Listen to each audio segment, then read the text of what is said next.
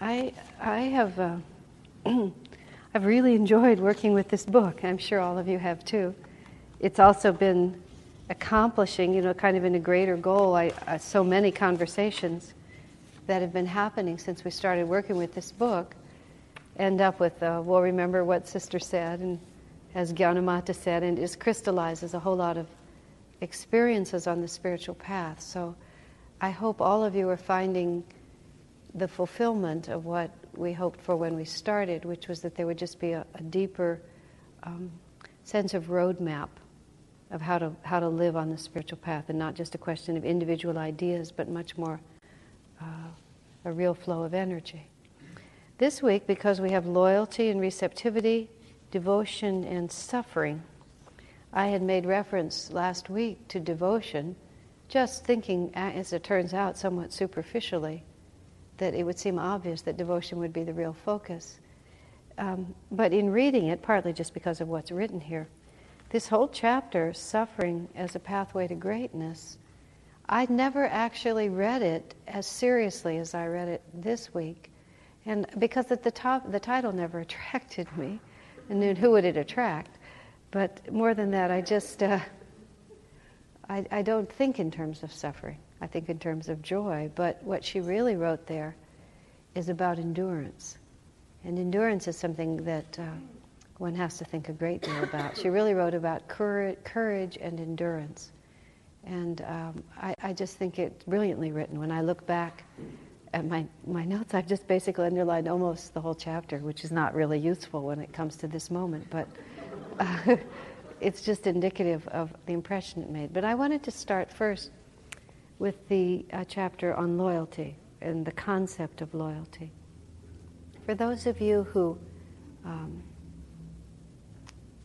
have ever been in our lay member training group or have had any other reason to read the Ananda Rules of Conduct, there's a right at the very beginning.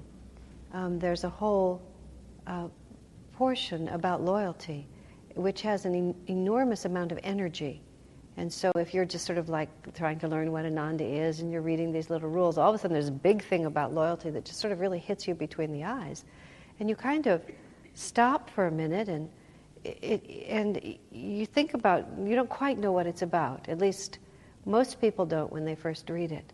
But as years and years and years go by on the spiritual path and complicated, sophisticated incidents happen of very subtle kinds of delusions that infect your life or affect the lives of others, very many of the, the ideas that are not clear at the beginning gradually become clear. David Gamow used a very Im- uh, interesting image I enjoyed today. He said a lot of things when he first came to Ananda Village about 18 or 19 years ago, whatever it was for him. So there, he loved lots of it, and lots of things he didn't understand, so he just put them on the shelf. He sort of like, you know, op- he was showing us he opened a cabinet and he put them on the shelf like that. And then he said many years later he opened the shelf, opened the cabinet, there was nothing left on the shelf.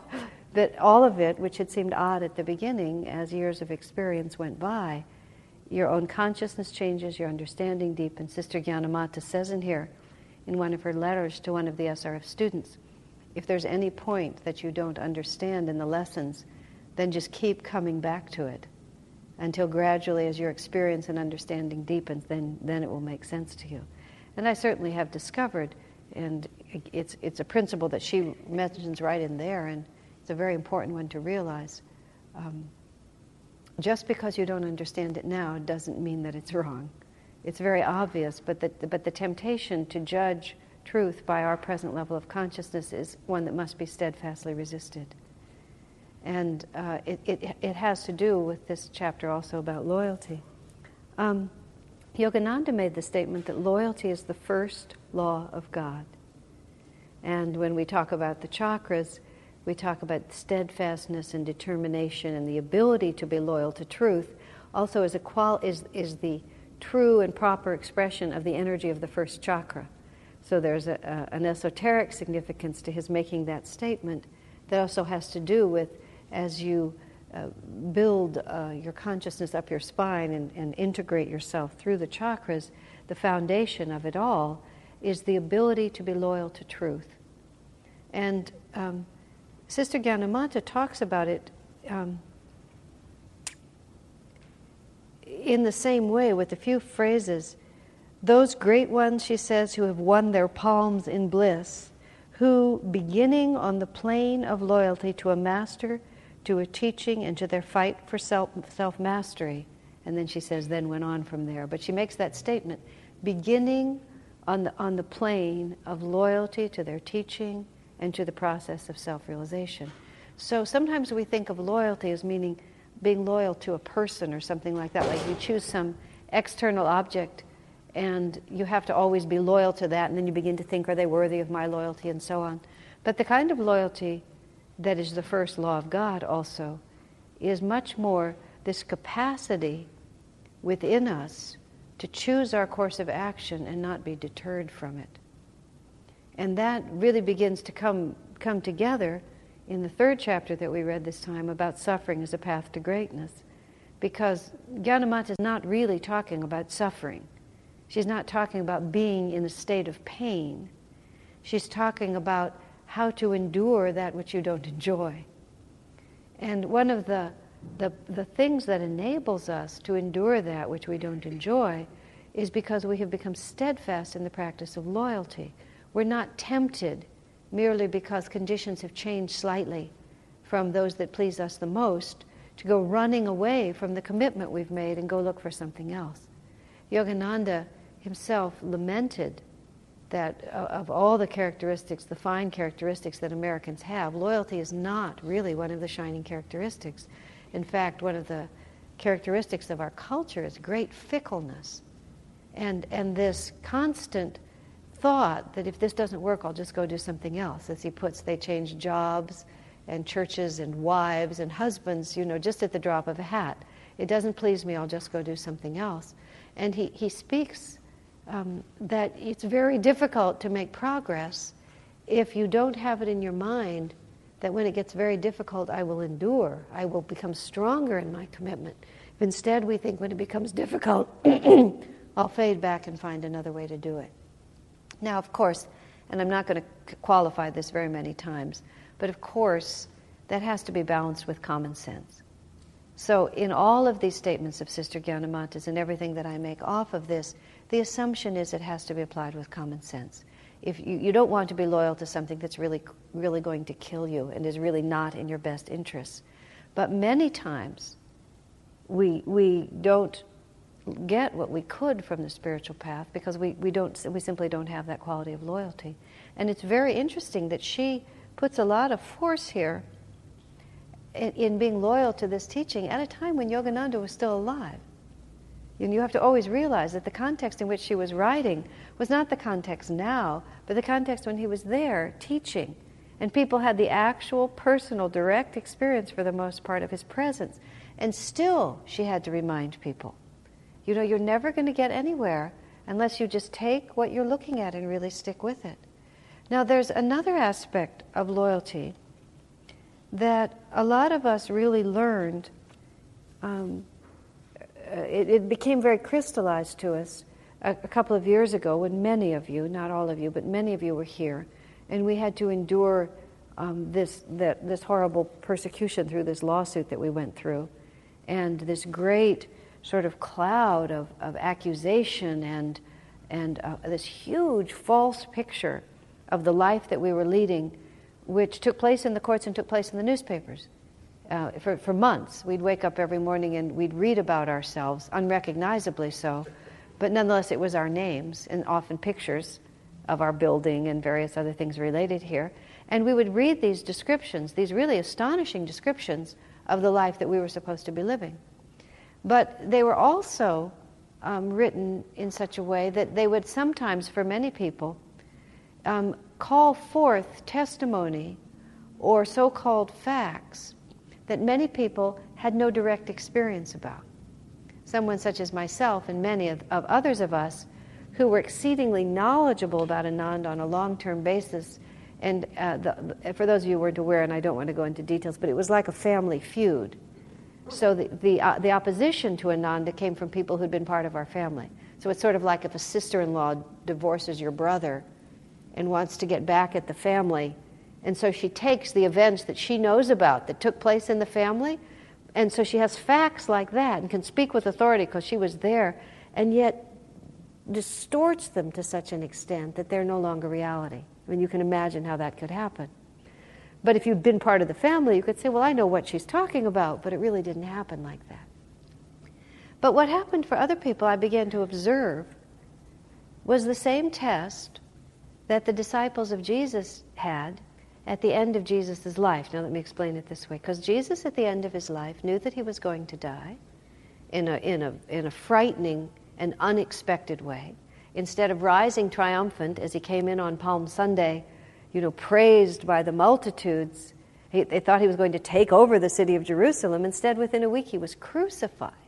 He was not merely dead, but he'd been, you know, tortured and humiliated and all the disciples didn't know if they would be next. It was a terrible experience.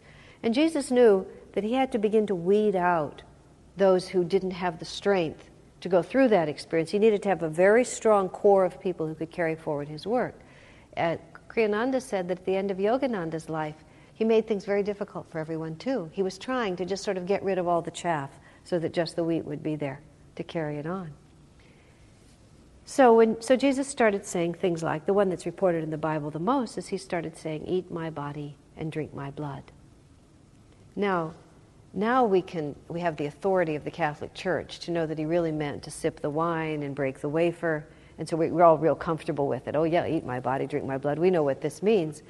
But at the time, Jesus was just a young man, a rabbi, uh, somewhat controversial, at, at, odds with the establishment, and, and everything had been going just fine. They'd been having a really great time together, and he starts giving what everybody patently thinks is a very weird teaching.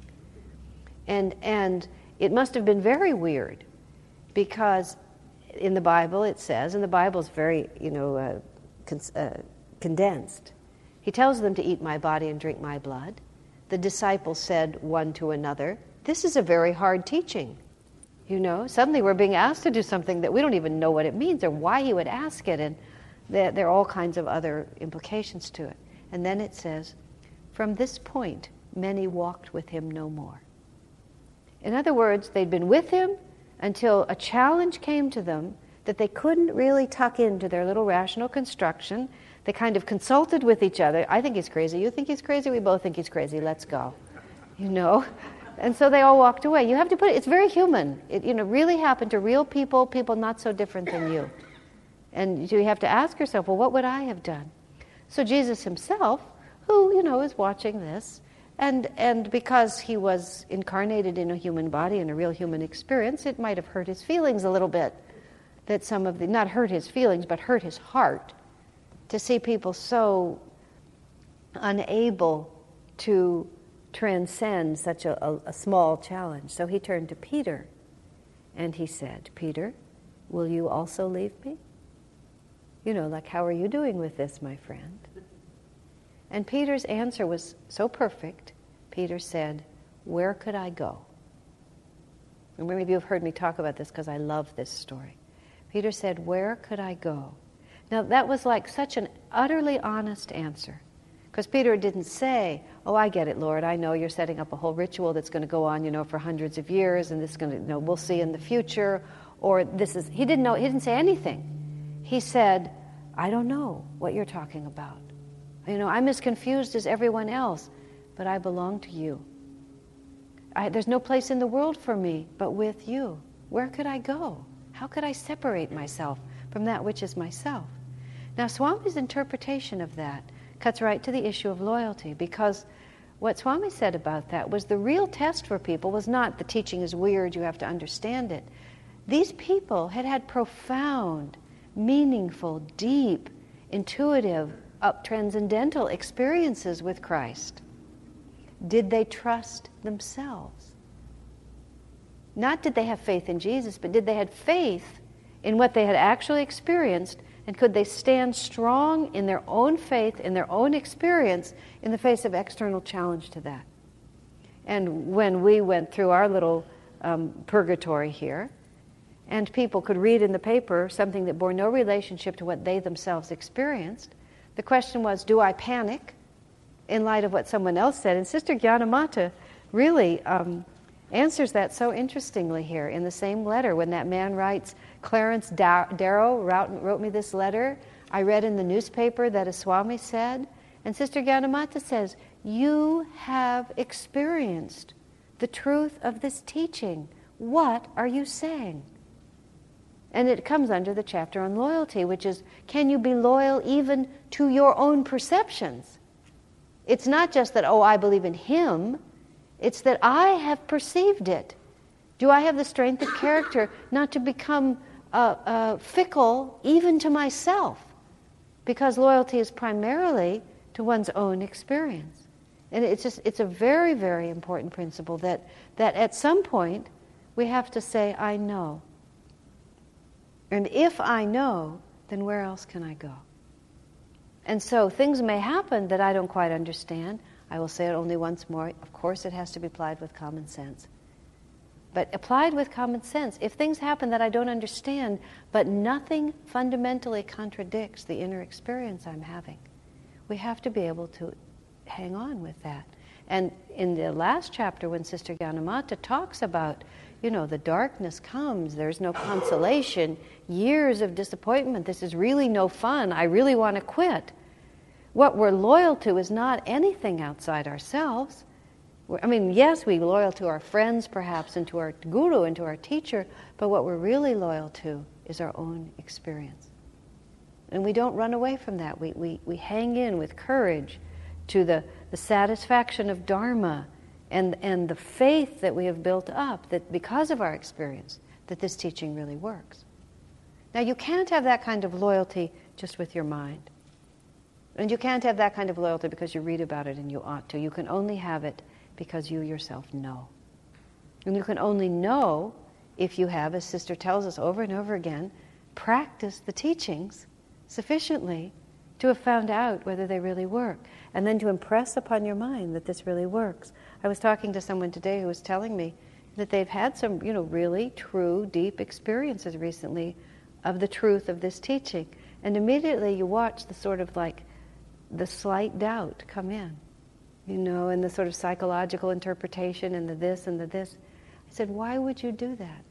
Why don't you just take it for what it really is and just hold it in your heart for what it really means? Because we don't have, we don't have faith in ourselves. It's ourselves that we doubt, do you see? And, and it's very, very important. She writes here, you know, loyalty is the first law. To have the loyalty to the Guru and the teachings is because you've done the work, you've had the experience, and you trust yourself. And you have to work with that day after day after day. Then, when even if everything blows up in your face, you still say, like Peter said, Where would I go? You know, what else could I do? I know in the middle of all the, the, the, lawsuit trouble that we had, and because David and I were involved in it, we were just, it, was, it went on for months and it was awful. And I just remember saying to David at one point, you know, thank heaven I have a lot of experience behind me.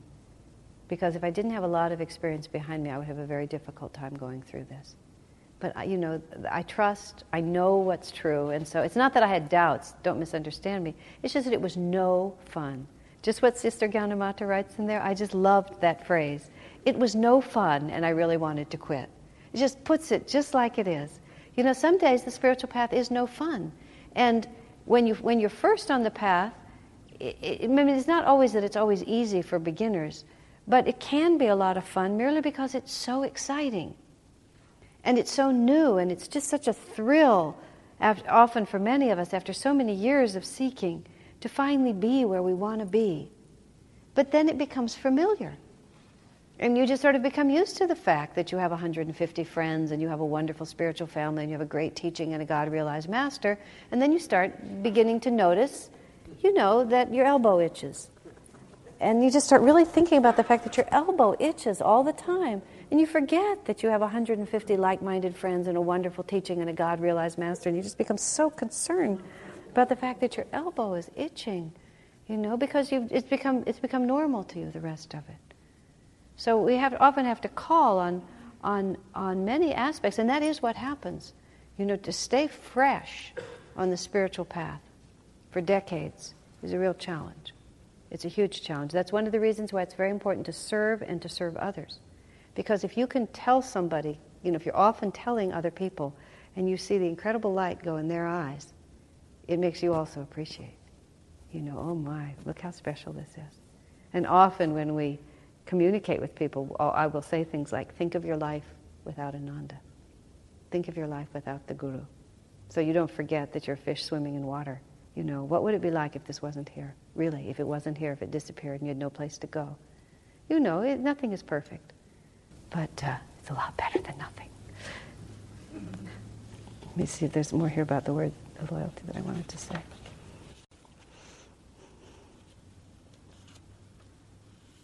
He, she makes another statement which I found extremely interesting when she says, uh, when this man writes about doubt, several people write about that. This is the same man who was writing about Clarence Darrow. She says, um, the proof we have to offer you, because he says to prove to me that this is true. She says, the proof we have to offer is the testimony of the great yogis of the ages. And she says, you must either accept their word or wait until death or your own development gives you the proof that cannot be gained in any other way. And I, I, I hear how many times Swamiji talked about when he first came to Paramhansa Yogananda. He said it was all so new to him. You know, he, he just had learned, he read Autobiography of a Yogi and within a week had been initiated as a monk and a disciple and was, was living at Mount Washington. You know, it was like seven days. He didn't even know about gurus really, or, or most of what he was doing, and it was just, as he said, his head would spin. Sometimes he would literally just have to sit down because the, the transformation, he was 22 years old. You know, just everything had just turned completely upside down. He was on the other coast of the country. His parents were in Egypt, you know, and just, it was just a complete shift. Of course, it was his own, so it was also very natural. And so he, he didn't have a lot of background to sift through things that people were saying. And as you can tell from Sister Gyanamata, and when Swami tells the story too, it was not all orderly, it was very chaotic. In fact, you know, Master put Kriyananda in charge of organizing the, the monastery, the monks. So a lot of people were into a lot of different things. And so people would say things to Swamiji that would sort of sound uni- uniformly preposterous, many of them, or just incomprehensible. But he would always say, Who said it?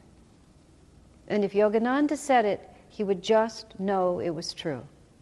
He wouldn't necessarily understand it or be able to do anything with it, but he'd had the experience that what Master said was true. And that was what he was loyal to. And that's the way you balance both your um, unquestioned commitment with the necessity to use your own brain, which is what are you loyal to? You're loyal to the fact that if Master said it, it's going to be true. Um, some of you may feel, as I feel, that if Swami says it, it's probably also going to be true. But that doesn't mean that, that one mindlessly accepts that it's true. One just also can't reject it. That's the dilemma that I found over my years with Swamiji. I don't always understand it, like it, or agree with it, but I, but I can't reject it either because I've found that that's foolish. So she says here that part of the power of your loyalty to the teaching is that you cultivate faith in simply the fact that if the masters say it, it must be true. And that's how you, that's how you have used your own discrimination but also to push you farther than your own experience. Do you see? And then you have then faith and loyalty. Loyalty gives you the steadfastness to gradually have experience, which gradually gives you faith. And she, and she says it very bluntly to this man who's doubting. You're asking, you're saying you'll be loyal to these teachings if I prove it to you in this certain way. She just says, I can't and I won't. You know, you have to, the only way that you can really follow this is either you can practice the teachings long enough that you yourself will perceive it directly. And in this case, the issue was life after death, so she spoke of you can die, and then you'll know. or you can take what you can figure out, which is that these great masters would not lie. And therefore, if they say it, it must be true. And you see how that, what can sound like a kind of mindlessness, can actually be very well, very well thought out. And so, a lot of times, you perceive people who you think are just going along with something, but they may not really be going along with it mindlessly at all. They have just come to a certain conclusion. I know at one point, because I personally ha- in- intuitively, from the first time I met him, had a profound trust in Swami Kriyananda, which, which I've, never, I've never doubted or backed away from in all these years. And at a certain point, I realized that this was like, you know, my first 10 years, that I gave the impression of, of, of being a little mindless in that.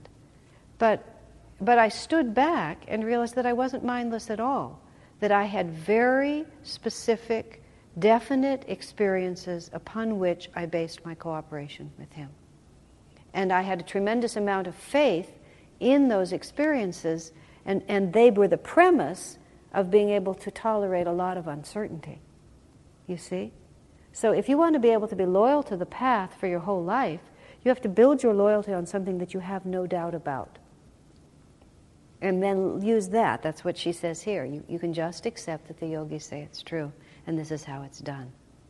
And that, that's the uh, teaching that she's giving us, because that whole section is really about the question of doubt. What happens when I begin to doubt? How can I be loyal to something I doubt? And you have to, you have to go back to where you really are standing. Yes, and create that doubt and, and draw a picture of a whole. Because you see, one looks at Ananda from the outside, and you see a lot of people who are in agreement about many things. You, you know, and so so you, you look at it and you and you just say, well, they're all mindless because look, they all agree.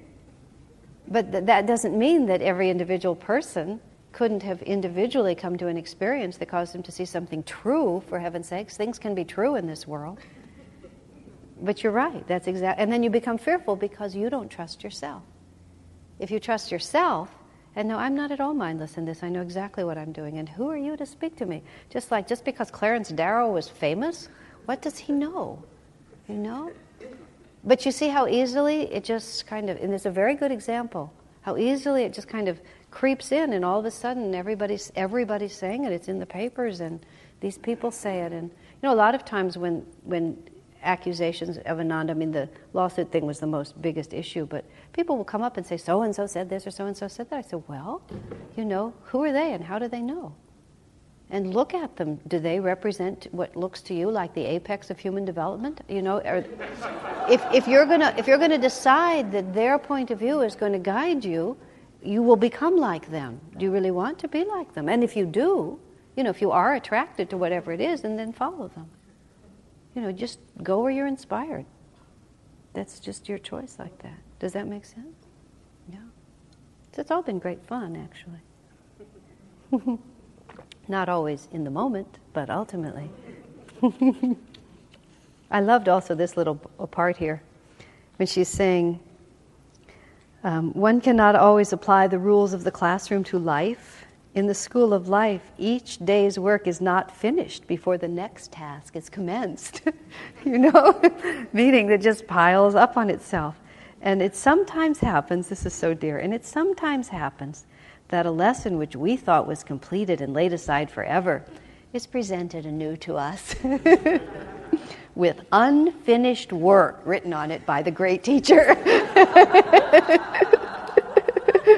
it's always made me very nervous when someone said, Well, I've really learned that lesson. You know, I always think, you know, don't tempt fate. Be very, very careful. You can say, I've made progress. I, I always think of it, we tend to think, because see, we tend to think very linear. We tend to think, I've walked along and now it's behind me. And, and the, the image that I've always loved is it's a spiral staircase, which it really is, and the stripes are vertical, not horizontal, and the stripes are varying widths. So you go around and you pass it, and you think you're over, and then you go make another big loop, and maybe it gets real skinny for a couple of rounds, you know, and then all of a sudden it swells out again. And you're just going around, and you think you're not going to see that one again, and then whammo, there it is, and that's all that you're dealing with. But it's always more subtle. And that principle that she writes here leads really into the, the issue of suffering and endurance. Because a lot of time, as she writes later, which I'll skip to pretty soon, is uh, the mental resistance to it. This can't be happening, this shouldn't be happening. I've already learned this lesson, I don't need this anymore. Why is this going on? So I'm going to move more toward that chapter and going through also the devotion chapter a lot. I really found when I was reading the devotion chapter that it just blended into the suffering chapter because the devotion and loyalty are the key to how you endure. And she, she because she's Gyanamata, although Master called her Jnana meaning wisdom, he called her, he said she, she attained devotion through wisdom. You know, her attitude toward devotion is, is very wisdom oriented. That's the only way I can think to put it. She, she remarks in here that by continuous, deliberate action, she cultivated devotion. And it's interesting because um, Saint Teresa of Avila, who was, prob- was perhaps or probably Gyanamata in a former life, when she was forming her convents, and I mentioned this before, they were cloistered, perpetual cloisters. So once the women entered, that was it. You know, 12, 18 women, and they had to live together for the rest of their lives. So uh, Teresa said, great care must be exercised in the selection of those women. But she, she, I think I told you, she commented about common sense being the single most important quality to look for. But the rest of that sentence was everything else, including devotion, can be developed. And so it's what what Gyanamata makes clear here in this chapter on devotion, the single most important lesson I think from it, is the fact that you don't have to think that develop, devotion is an accident of temperament, or that you just kind of have to wait until these experiences of devotion come to us. But she says, by deliberate action, I cultivated devotion to the Master. And so we have to see ourselves, we're not helpless in this. This is not passive. And then she just talks about, I could think of no, of no other way than by keeping you, meaning Master, before my mind by deliberate acts. So at seven o'clock each morning, I stopped what I was do- doing and concentrated for a moment, saying, He is praying for me. I mentally followed you around the country as you went from city to city on lecture tours. And then she says, as long as I remained in Seattle, I put a vase of orange flowers in the spot where you stood in my house. In my room, I keep the things in front of me that you gave me, ordinary things, but sacred because you gave them. Then she says, um, It would make this letter too long to write all the things I have done, that you might be a real presence with me in my room, in my mind, and in my soul. And so, so often we'll say, oh, well, I don't feel this, I'm not having any experiences, I don't feel close, I'm not in tune with this. But what are we doing on a day to day basis to deliberately cultivate that? You know, what pictures are around us, what music, what habits, what, what keys, just like she writes. The, if I wrote everything that I was doing to make you a presence in my life, this letter would be too long. You know, just think about that. And ask ourselves, what can I do to cultivate the constant awareness. And then, lo and behold, we become receptive because loyalty and receptivity were in the first chapter. I didn't even use the word. And so now she writes The path by which you reach me now is a well beaten one. I no longer need external aids, but I like them just the same. And add another one to the list whenever one occurs to me. Isn't that so sweet? You know, and this woman was so powerful, and yet she was not above needing a vase of flowers sitting on the floor. Uh, you know, the words God alone on her wall. Just everything like that that cultivates this within you. So, let me, let me see what else she said. Another one here. Oh, and then this was just an extraordinary, beautiful statement of one pointedness. She said, As the needle in the compass points ever to the north, so my heart and soul have ever pointed without swerving to God and Guruji, to God through Guruji. All else belongs in the same class as eating when I am hungry and going to bed when I am tired. You know? Um, for 16 years, I have followed you from point to point, she says. Until now, I do not feel your absence. For where you are, there I am also. There was one more point about devotion that I really wanted to make, where how the power of devotion carries us. And the most clear and most beautiful image of it is very simply the parents with a new child, with a baby child. You know, when, when a mother or a father is taking care of an infant or taking care of a child really all through their life, there is a level that appears to be sacrifice. I remember when I was 19 years old and the first person that I personally knew became a mother and she had a baby. You know, I'd known that babies existed, but this was really a friend of mine, and she went from being a single woman to having, being a mother with a baby. And her baby at the time that I was with her was just at the, the toddler stage, that stage where they're just constantly in motion. She had a, a very active boy to make it more so. So our attempts to converse were just like a constant sort of moving show because she was always having to rise and chase this child and do all the things. Everybody knows what that particular thing is like. And I was just like watching her do this. And I finally just sort of said to her, essentially, How can you stand this? you know? she sort of looked like this. And I'll never forget her answer. She said, You look at us as two separate entities. She said, He's not separate from me. In other words, there was no part of her that felt that anything was being imposed on her. She was simply acting as herself because of her devotion to this child, her simple love for it, her devotion to the duty of it, her fully embracing of the responsibilities of it.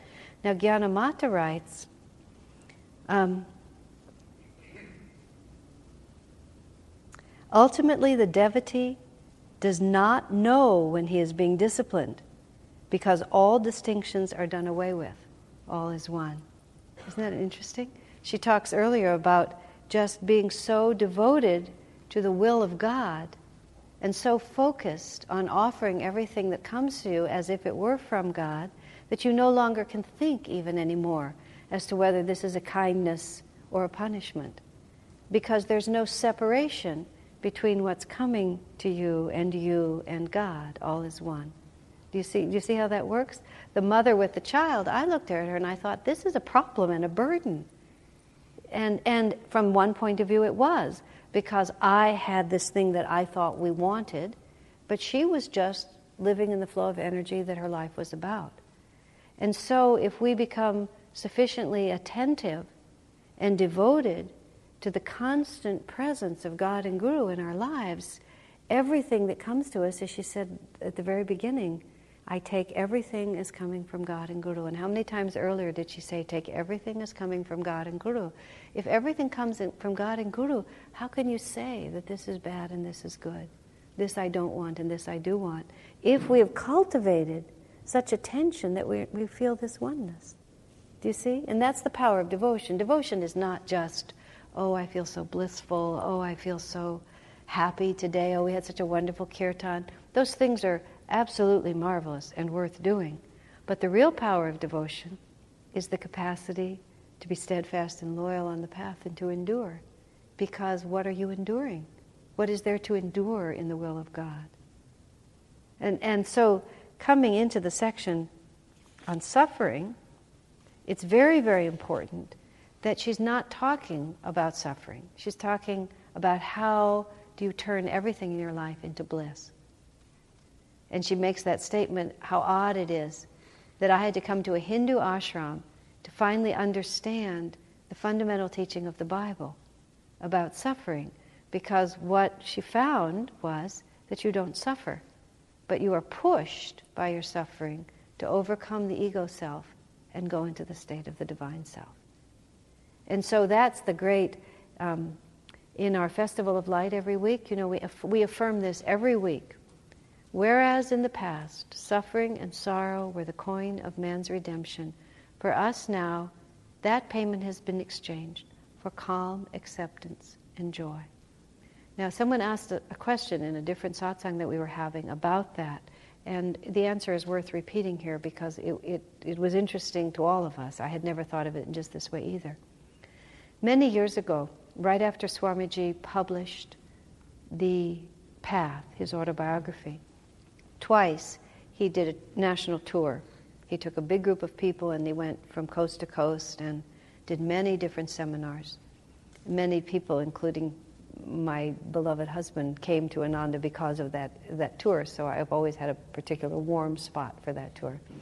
Um, but, uh, and, and uh, uh, the, the subject that he lectured on time after time was what we called the practice of joy. And he um, gave talk after talk about the fact that whereas we tend to think that the goal and the reward of the spiritual path is the experience of joy, In fact, the path itself is the deliberate, continuous practice of joy. In the face of whatever comes, we practice joy. That's how we meet it. Whereas in the past, suffering and sorrow were what we had to exchange for salvation, now that has been uh, exchanged for calm acceptance and joy. And what that implies is not, oh, we used to suffer and now we're always happy. It's that whereas in the past, the thought was that you pleased God by suffering. Jesus suffered, therefore I suffer. Now, the practice that we're being asked to do is to calmly accept what comes and practice joy in the face of it. You see? And that's what exactly what she writes in here when she writes that I understood suddenly how the two come together. That unless we're, we're, we're pushed, we become spiritual cream puffs. We're only spiritual cream puffs, as she said. And she also says that I always thought that, I mean, that, that bliss in meditation and great experiences in meditation are not enough. Your spiritual attainments are tested in the cold light of day. These are famous Gyanamata phrases that we say to each other in the cold light of day. How much you can endure. You know, and endurance has never been my favorite word, ever. But I must say, I grew to like it from this. In fact, um, I'm looking at Sharon because she and I were laughing about this and comparing the fact that we have the same temperaments in this respect. I've developed an enormous amount of creativity because I don't like to endure.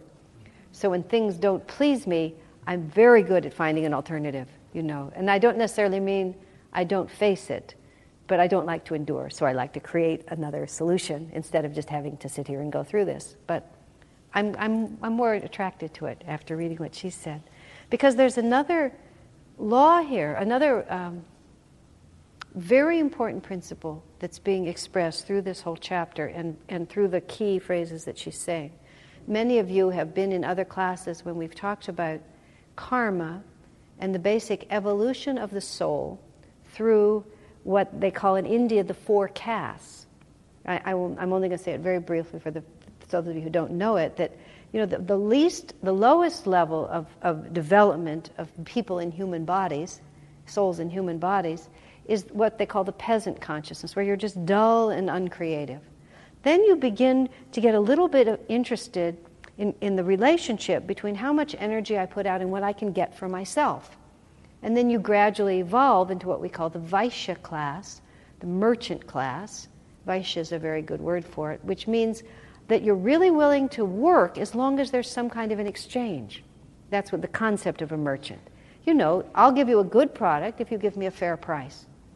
And so we're very energetic as long as there's a fair exchange, right? But, and, and uh, you reach a certain point, like the, the, the lowest level of, when you're in the peasant level, the Shudra level, your relationships are all about what you can get from people. When you reach the Vaishya level in your relationships with people, you're willing to trade. The Vaishya level, you make the list of the household chores and how long each one takes. And if he'll do this, then I'll do this. And if he'll do this, then I'll do that. You know, and if he'll do this, then I'll do that. And it's all like, I'm more than willing to give as long as it's fair. And there's a whole lot of talk about fairness all the time. And you know, that's like progress in our culture now that we all talk, we always talk about fairness and we're always negotiating our relationships, but it's just a Vaishya consciousness. Because finally we recognize that I don't really just want to do things for what I get back, that the real joy is in giving. And even more than that, the real joy is in understanding what the right principles are and having the courage and the determination and the honor within myself simply to live by them. You know, maybe I won't get as rich as the next guy, but I have the satisfaction of living by truth. And this becomes what's called the Kshatriya level, the level of, of the soldier or the noble servant, the, the noble public servant who does it because it's right to do. Okay, and then the highest level is the Brahmin, the priest, who is surrendered to the Spirit. Now, what this issue of suffering is about is the transition between Vaishya and Kshatriya, which is where it's a very, very important transition in spiritual life because you see, a lot of us get on the spiritual life deliberately or otherwise, consciously or otherwise, because in some way we're going to strike a deal with God, right? I've suffered a lot, things haven't gone so well. Now I'm into this teaching, which promises me a lot of bliss. Okay, so I'm going to do this meditation, and then I'm going to feel a lot better, right? you know? That's what the yogis have promised, after all. You know, this is a teaching about joy.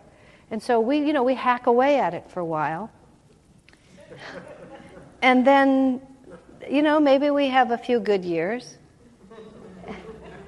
and then it's not so much fun anymore.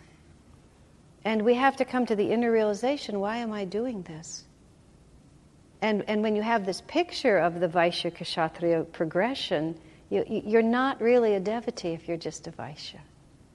If you're just doing it for what you're going to get out of it. And you see, that's a little hard to get at first because you think, of course, I'm doing it for what I can get out of it. And yes, but you're really doing it because it's right. You're really doing it because where else could I go? And your loyalty is to just the fact that this is the truth of life and this is what I'm going to do. I remember the night I became a devotee, and I believe I was 18 and a half or 19 years old. And I remember lying awake all night, at least that's how it felt. Whether I actually did or not, I don't know. Just trying to think if there was any way to get out of this. You know, if there was just any way that I could avoid having to do the right thing and just really face into the path of self realization. And I tried, you know, just experimenting with the expansion of my mind, to just think if there was any way I could cheat and just get it without doing it. And I, I really came to the conclusion that you're always going to be conscious and you're always going to be yourself, and you, all, all you're ever going to have is your consciousness, and you just might as well just get to work. You know? So once you really understand and you begin to become a kshatriya, then you can start becoming a brahmin. But as long as you're a vaishya, and as long as you're a vaishya, when God sends you things, you know full well that you're being disciplined because you have this sense of this is not in my bargain. And we have written these contracts, big contracts. You know how, how legal things are. We put on our little half glasses and we write them, we type them pages and pages and pages and pages. And we sign them and we witness them and we date them, you know, and we hold them like this, like this is what's supposed to happen.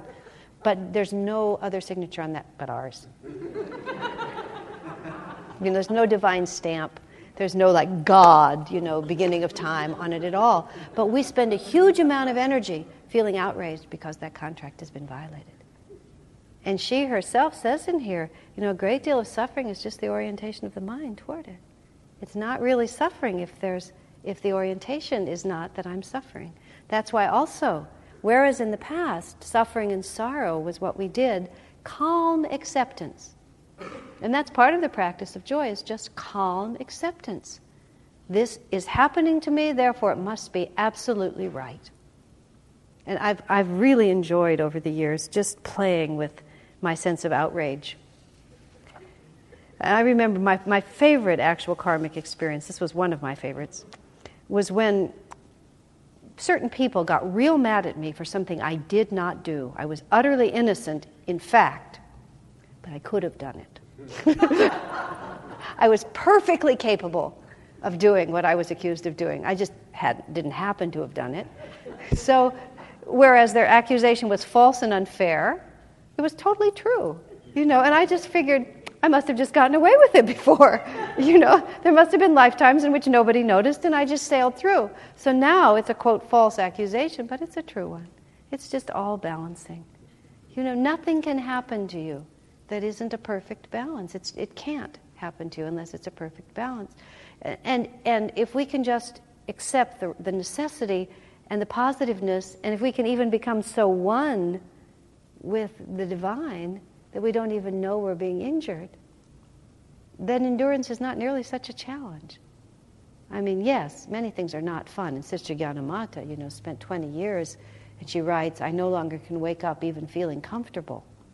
You know, she was talking about some very impressive experiences, and she talks about more of them as the book goes on. So, you know, there's levels of challenge that are profound, but there's so much left, less if we take them with calm acceptance, and even less if we take them as a gift from God. Now, let's take a break, then we can go on. We were having, I, I love to make references to the um, Festival of Light because it's one of the unique contributions that Swami Kriyananda has made, you know, to the liturgy. Well, he's made, a, what do I mean, one of the unique? He's made millions of unique contributions. But it's really a central contribution he's made to the worship and to the spiritual practice of Ananda. And it's very subtle and not obvious, and not everyone, you know, is put, many people put out the energy to tune into it, but it always um, I think it's always beneficial to point out the deeper meaning of it because that gives us all more relationship to it. So um, there was a there was a line in here that just that I made a note about. I just wanted to find it now again. Um, let me see what it is. Oh, she talks about certain tests being an experience of darkness, and how. Um, they're just places that we go that we don't know where we're going or how we're ever going to come out of them again. And, and, and again, I'm emphasizing one of the very important keys that she puts through this, all through it, is that we have, we have two levels to everything that happens to us. On one level, you have the actual circumstances that you may have attracted to yourself. You know, whether they be the animosity of people that you you know, were formerly close to, whether it's the loss through death or other separation of, of things that were important to you, whether it's the diminution of your own health, you know, physical pain, all these different things that happen to us. We have external conditions that are our experience. And then we have the attitude of mind toward those conditions. And she makes a, a great point of it. You cannot really prevent at this point in our spiritual development the inevitable expression of whatever your karma is. You know, we have many past lives, we've set a tremendous amount of energy in motion, we've worked very hard to reach this stage of delusion, you know? And, and I, I just have a tremendous respect for karma. And I always say to people, I think you, you might not like your what comes to you, but you have to respect it. I mean, you, you, you devoted a lot of energy to creating it. So you can't just kind of uh, be annoyed and ask it to go away. It won't go away. It's a, it's a strong fighter, and, and if you're in the ring with it, you have to be equally strong. You can't just wish it out of your life. Partly, I was saying earlier, it fits you perfectly. You wouldn't have it unless it fit you perfectly. I, I was realizing that because I was feeling very uncomfortable about some people who were close to me and the things that they were having to go through. And I realized it was partly because what they were going through would be so unnatural for me to go through. Because my karma takes me somewhere else. And other people have expressed, you know, the same kind of uh, disbelief about some of the things that I go through. And I sort of look at them and I think, but this is mine. You know, it fits me. I'm comfortable here. I might not like it, but it's not alien. You understand? So what happens to us is, is definitely ours. And, but the second level of difficulty is the attitude of the mind we take toward it. So you can't necessarily change the circumstances, but you can, just as Gyanamata said, change no circumstance of my life, change me. And what she really meant was change the attitude I hold toward these experiences, because you can vastly mitigate the karma vastly mitigate it. That's why Jesus said, if they slap you on one cheek, then turn to them the other. I think I spoke about this earlier. That's a way of saying, whatever comes to me, I not merely, I merely, I not only do I not resist it or resent it or say it shouldn't happen, but I actually step forward and embrace it. And there's that just extraordinary moment in the life of Christ when he was in the Garden of Gethsemane and the soldiers came to arrest him and Judas and the cohort came to arrest him. And they came, and, and there was all this like confusion because they were Judas was about to do this terrible thing, and the Roman soldiers were about to put their hands on this in this avatar, and there was some instinctive sense of hesitation. And Jesus said, "Who are you seeking? I am the I am the one you are seeking." And they say, and Jesus stepped forward. And the power of his stepping forward caused the soldiers to fall over backwards. You know? But it wasn't, it wasn't, it was, there were many things, but the, not the least of which was, You have come to arrest, torture, and crucify me. Here I am. Right? Like that. Now, one of the reasons, among many reasons, Why Jesus didn't suffer in the way that we project upon him that he suffered is because he went like that. Because he just said, This is mine. I embrace this.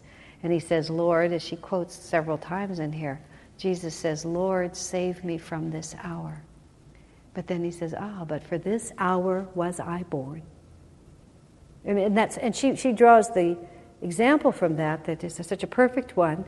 So is true of every single moment of every, every time that you're in a situation where you wish you weren't and are using a tremendous amount of your energy wishing that something else was happening to you and you're not even using your energy. We're not even using our energy to deal with what's happening to us. We're using all our energy to wish it wasn't happening to us.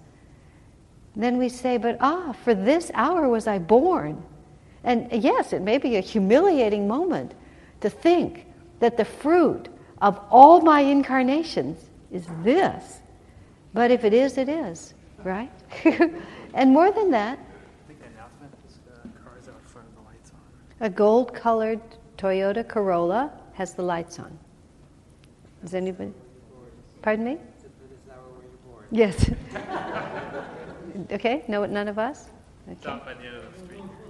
Okay, nice try.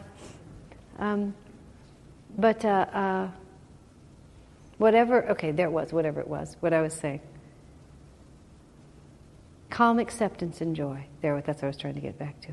But I was trying to say here also one of the things that often causes us a great deal of suffering is the sense that we feel that we're entering into a dark place. And she, you know, darkness and light, of course, are such profound spiritual images. We use them all the time. The dark night of the soul. And she, um, the darkness of a test is what she referred, she writes here, to the darkness of this test. Um, and uh, if I must dwell in the darkness, it may be that divine darkness which God has made his secret place, she writes. But I always, every time I read about the, the fear of entering into this darkness, and she talks about how St. Teresa of Avila used to meditate on the fact that many of the desert fathers who were hermits lived years, and she uses the Catholic phrase, without any consolation. With meaning, without having any real experiences that, that made them blissful. They just had to do it because it was there to do. And we don't know if that darkness will ever end. We don't know if the suffering will ever end. I remember once just sort of saying something to Swami like it would be easier to handle this if I knew that it would end. And he just sort of he said nothing because there was absolutely nothing to say. It's just like, oh, sure, everything would be easier if it were different. I mean, what are you asking? but in the festival of light, night fell, and the little bird grew afraid. And he says the question, how can I fly in this darkness? Because, okay, right, I can handle this as long as I know where I am and I can see where I'm going, and as long as my mind understands, and as long as all my conditions are met. Right, Lord? I'm a Vaishya. I do my part, you do yours. And then all of a sudden you've changed the rules on me, it's gotten dark. Okay? We were, we were getting along fine, now it's dark. How can I fly in this darkness? And then the night whispers, the darkness itself says, Peace awaits you in the unknown. And every time I read that, you know, which I often do, I sort of want to stop and say, Did you hear that? because so often in our lives, we're spending all our energy wishing that we knew what was going to happen next. Because we're certain that we can't fly because it's dark and we can't see. And what does the night say to us? Surrender to me. It doesn't say, oh, I'll show you. Here, let me shine a flashlight. Here's the map. You know, here's the magnifying glass. This, we're taking this route and it will lead to this. You know, God isn't, there's no contract. We just have to keep flying, dark or not. Surrender to it. We're linked to our fate, we're linked to God's will.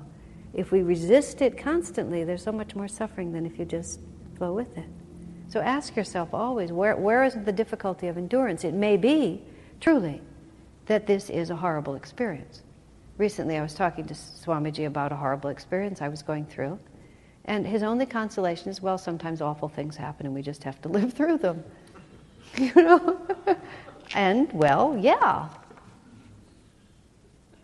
So that actually helped a lot because I just said, what am I making such a big deal about this? This is nothing but an awful experience. You know, really, it's just an awful experience.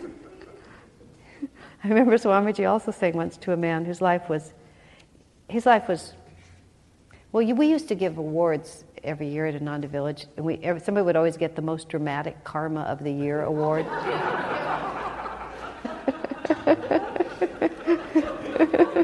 well, this man was going to win it for about six years running. And Swami just looked at him so sweetly one day. He says, Golly, he said, karma ends. you know? When? Who knows? But he just said, karma ends. Nothing lasts forever. And sometimes just it was just what you have to say. Nothing lasts forever. Um, there was another, I mean, there's a lot, there's so many good points, but there's another really important point that was right on the first pages of this when she was talking about physical health and how to deal with physical illnesses because she had so much of that. Now, to be fair, when I speak to you, I've been very blessed with very good health. So I'm not, I don't have a lot of firsthand experience, please God, don't think that I need it, of, uh, of actually enduring that. So I can't speak with the kind of authority that I can speak from some things. But she, she makes a point here that's very interesting to me.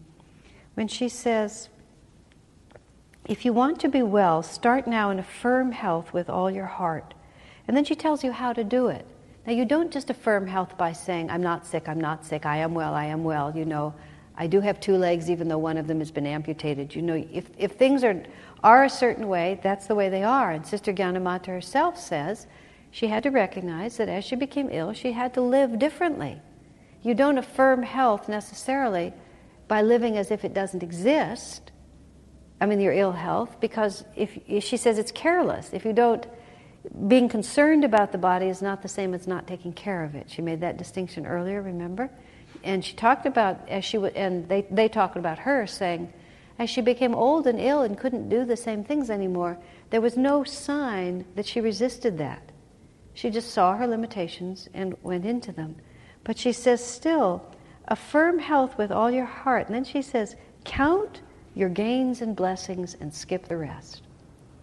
And so often we have to understand that to affirm something is merely to accentuate the positive. You know, because to, to, uh, to affirm illness is to always be concentrating on limitation and lack. To affirm health is to always be concentrating on that which is positive. Count your gains, count your blessings. Today was you know, today I had all these wonderful things happen to me today. And so the, orient, the affirmative orientation is by what you concentrate on, not by what you sort of pretend isn't there, or, or, or, or naively just sort of acting as if you had a strength to change conditions that you can't change. Do you understand the difference? And then, because she says, then she refers to the law of attraction. Because if you're constantly, constantly focusing on what you lack. What did Jesus say in the Bible? To those who have, more shall be given. To those who have not, even the little they have shall be taken away from them. And that's just, oh, that just seems so unfair when you read that. But he's talking about the law of magnetism. Like attracts like. If you're constantly focused on the fact that, oh, I feel worse today, my arm is more paralyzed today than it was before, I had more pains, I got less sleep, you know, and you're thinking like that, then your consciousness is always, you're always affirming your, your state of lack. And the law of attraction will mean that you'll gradually lack more and more. If instead you count your gains and blessings, and of course that requires a creative mind sometimes, to always be looking for something positive, the law of attraction will do the rest, which is that you'll just keep experiencing more and more of what you're concentrating on. Does that mean your body will get well? Maybe it will, maybe it won't.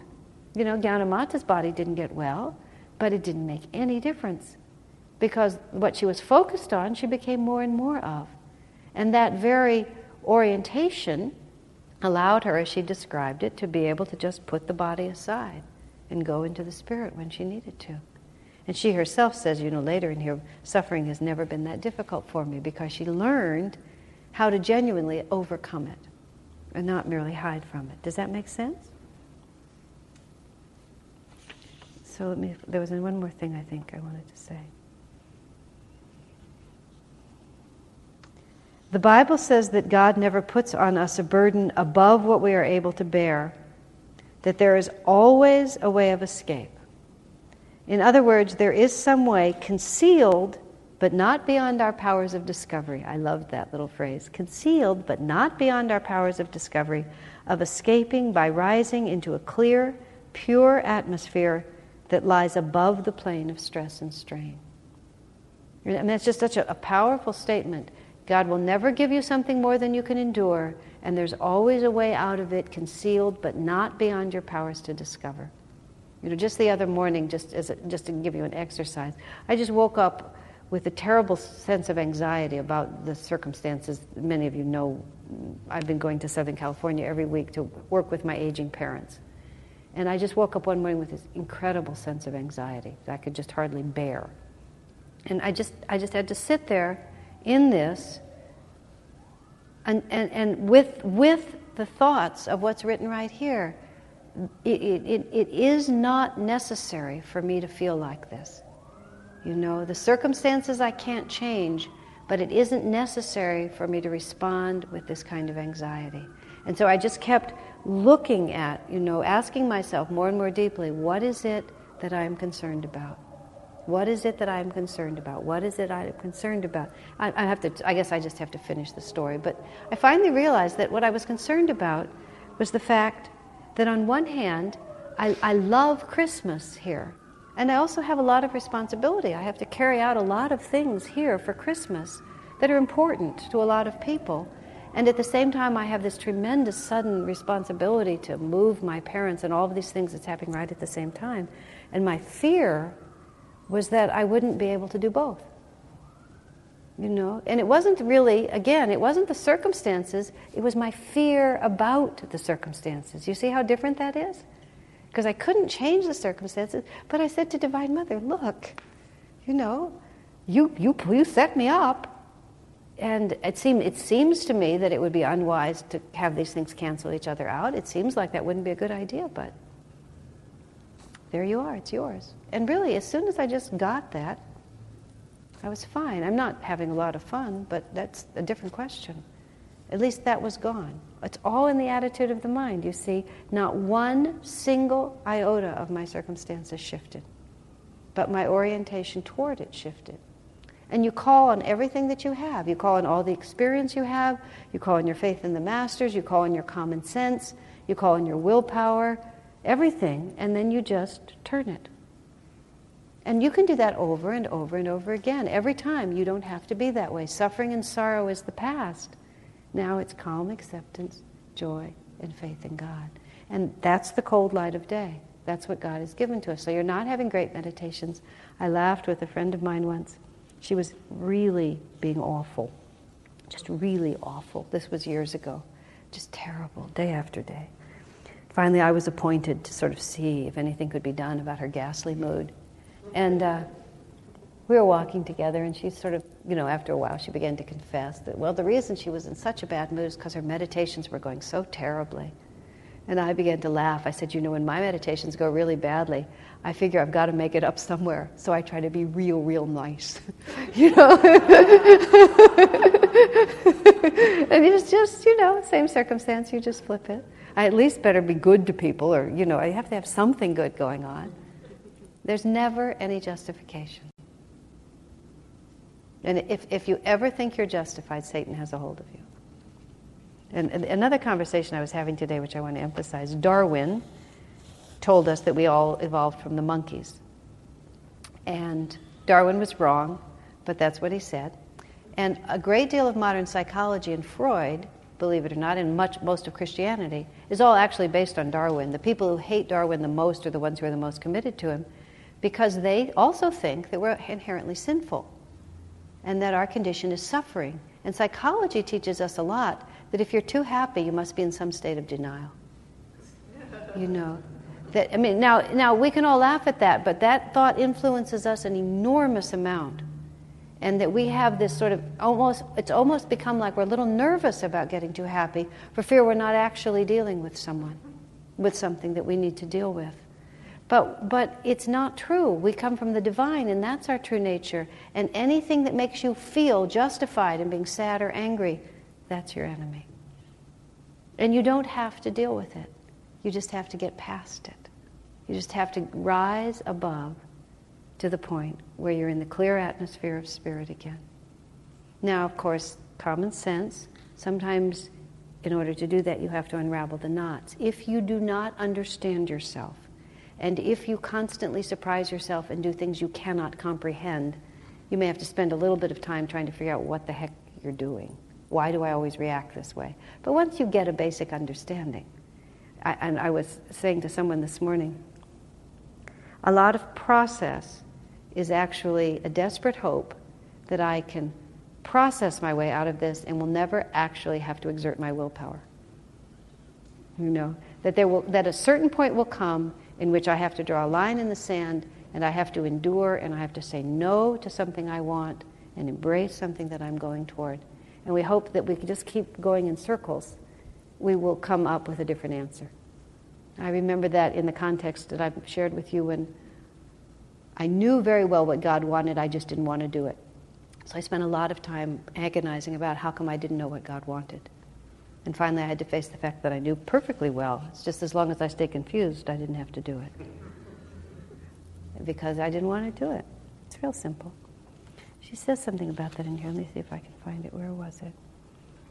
Oh, yes. We must learn that sacrifice means going without something that we would like to have, either for the sake of a person or for a cause that renunciation means the giving up of some pure pleasure or right for the sake of a higher good that we perceive before us. And then she says, possibly in some far distant future incarnation.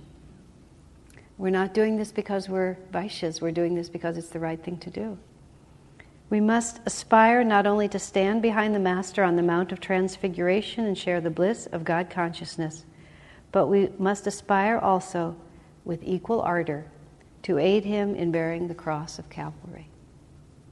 Now, that doesn't mean that we want to do that because we want to suffer, but that's how you get from one to the next.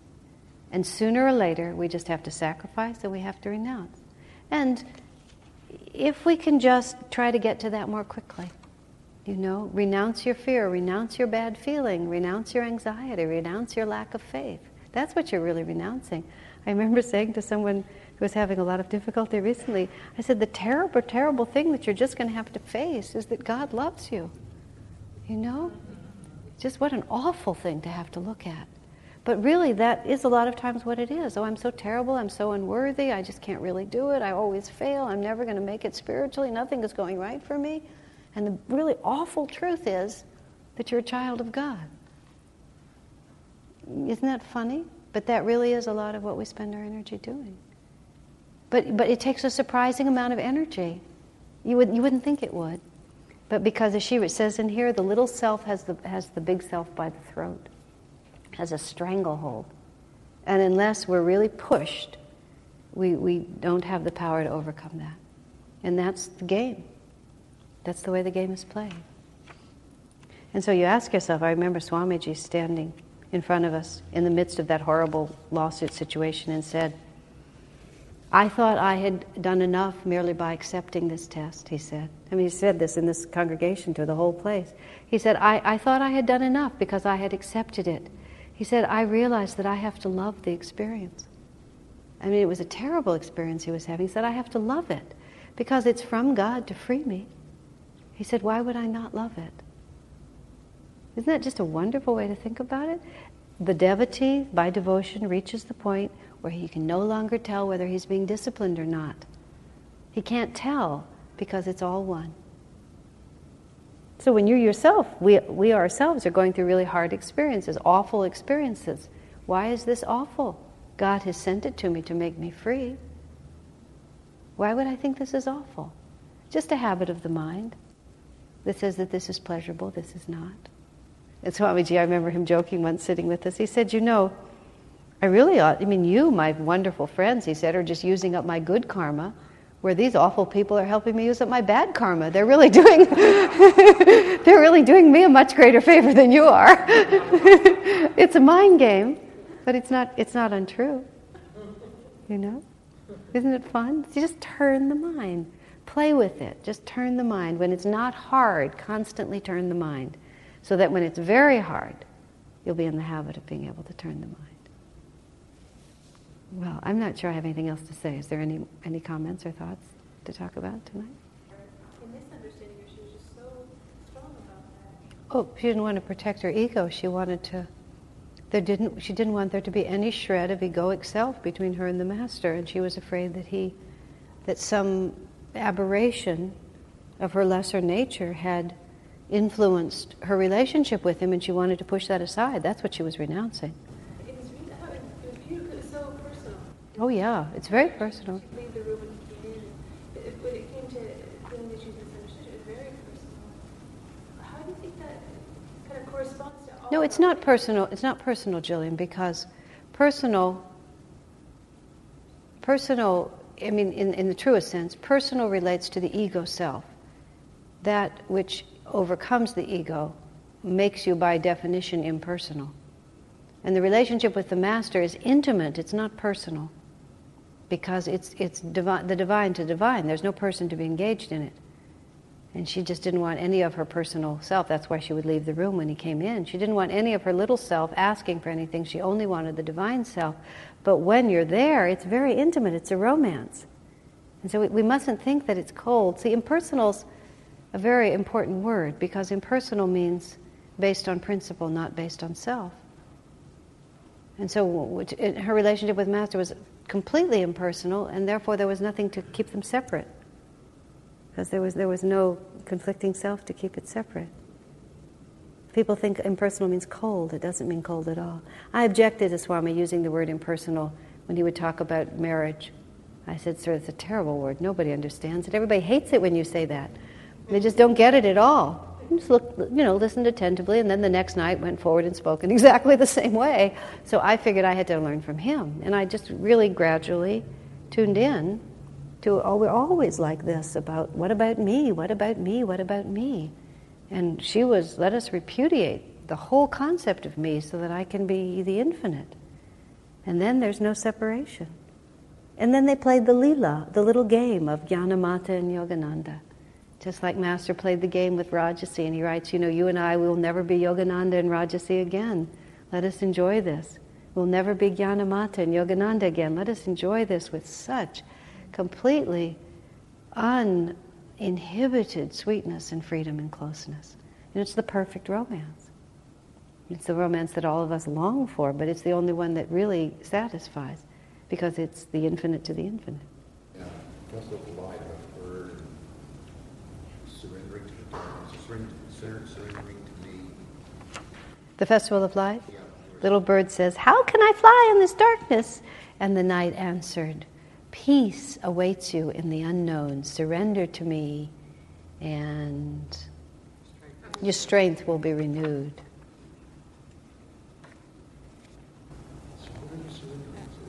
What are you surrendering to? You're surrendering to the fact that as my consciousness is in this moment, I don't always understand everything. And I can put my hand in God's hands. I can grab the Yogananda's robe and not unclench my hands and go forward whether I'm afraid or not. And I don't have to be satisfied in all my little small ways. I can just move into a new state of consciousness and it'll be okay.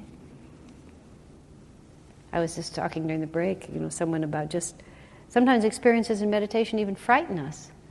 I remember when Swami, I told Swami about something that happened and how I sort of, you know, came like this, and he said, "Don't be afraid." It was just a meditative experience. Don't be afraid. Immediately defended myself. I'm not afraid. I said like that, but I said it like this. I'm not afraid. And so I thought, hmm, that doesn't sound like a person who's not afraid. And then I realized I was afraid because this might not feel very good, but at least I know what it is. I know how it works. And I think moving into the darkness is like the first time I went to Europe after David and I got married, and we were in Greece, just the two of us by ourselves. We didn't speak a word of Greek. I was very nervous a lot of the time I was there. Not because anything was threatening me, but because I just didn't know where I was. I didn't know what was going to happen. Now I've traveled, you know, a great deal, and I go many places where I don't know what's happening, and I feel perfectly relaxed because it's become familiar. But then it was very, it was, there was no threat, but I was still nervous. So it is, we're very comfortable with this. We know how it functions. And all of a sudden, our little system, it goes dark. I mean, it's a, it's a symbolic thing, it goes dark. We can no longer run our little system. And yet we're being propelled still. Well, how can I fly when I can't run my system? How can I live when my little when the whole thing changes? Aren't I going to crash? Aren't I going to fall to pieces? How is this going to happen? And then the, the night says, because the night is conscious, because it's God Himself who's drawing us to a higher level. It's very peaceful here. Just surrender to this. You'll find instead of being anxious, you'll feel this deep peace. Because acting with faith and trusting something bigger than ourselves also brings us peace inherently. And after a time, I love that, after a time, the tiny rebel surrendered. Ah, and he found the night's counsel true. You know, it worked. But after a time, you know, because you can kind of see him like that for a while. I can't, I can't, I can't. Pardon me? Trying to control the situation. I want it to be light. I want it to be my way. I have a contract. This is the way it's supposed to be. Peace awaits you in the unknown. We're always having to move to the unknown. I mean, if this isn't it, if this isn't full self realization, then by definition we're going to have to go someplace we've never been before. And there's going to be moments of transition.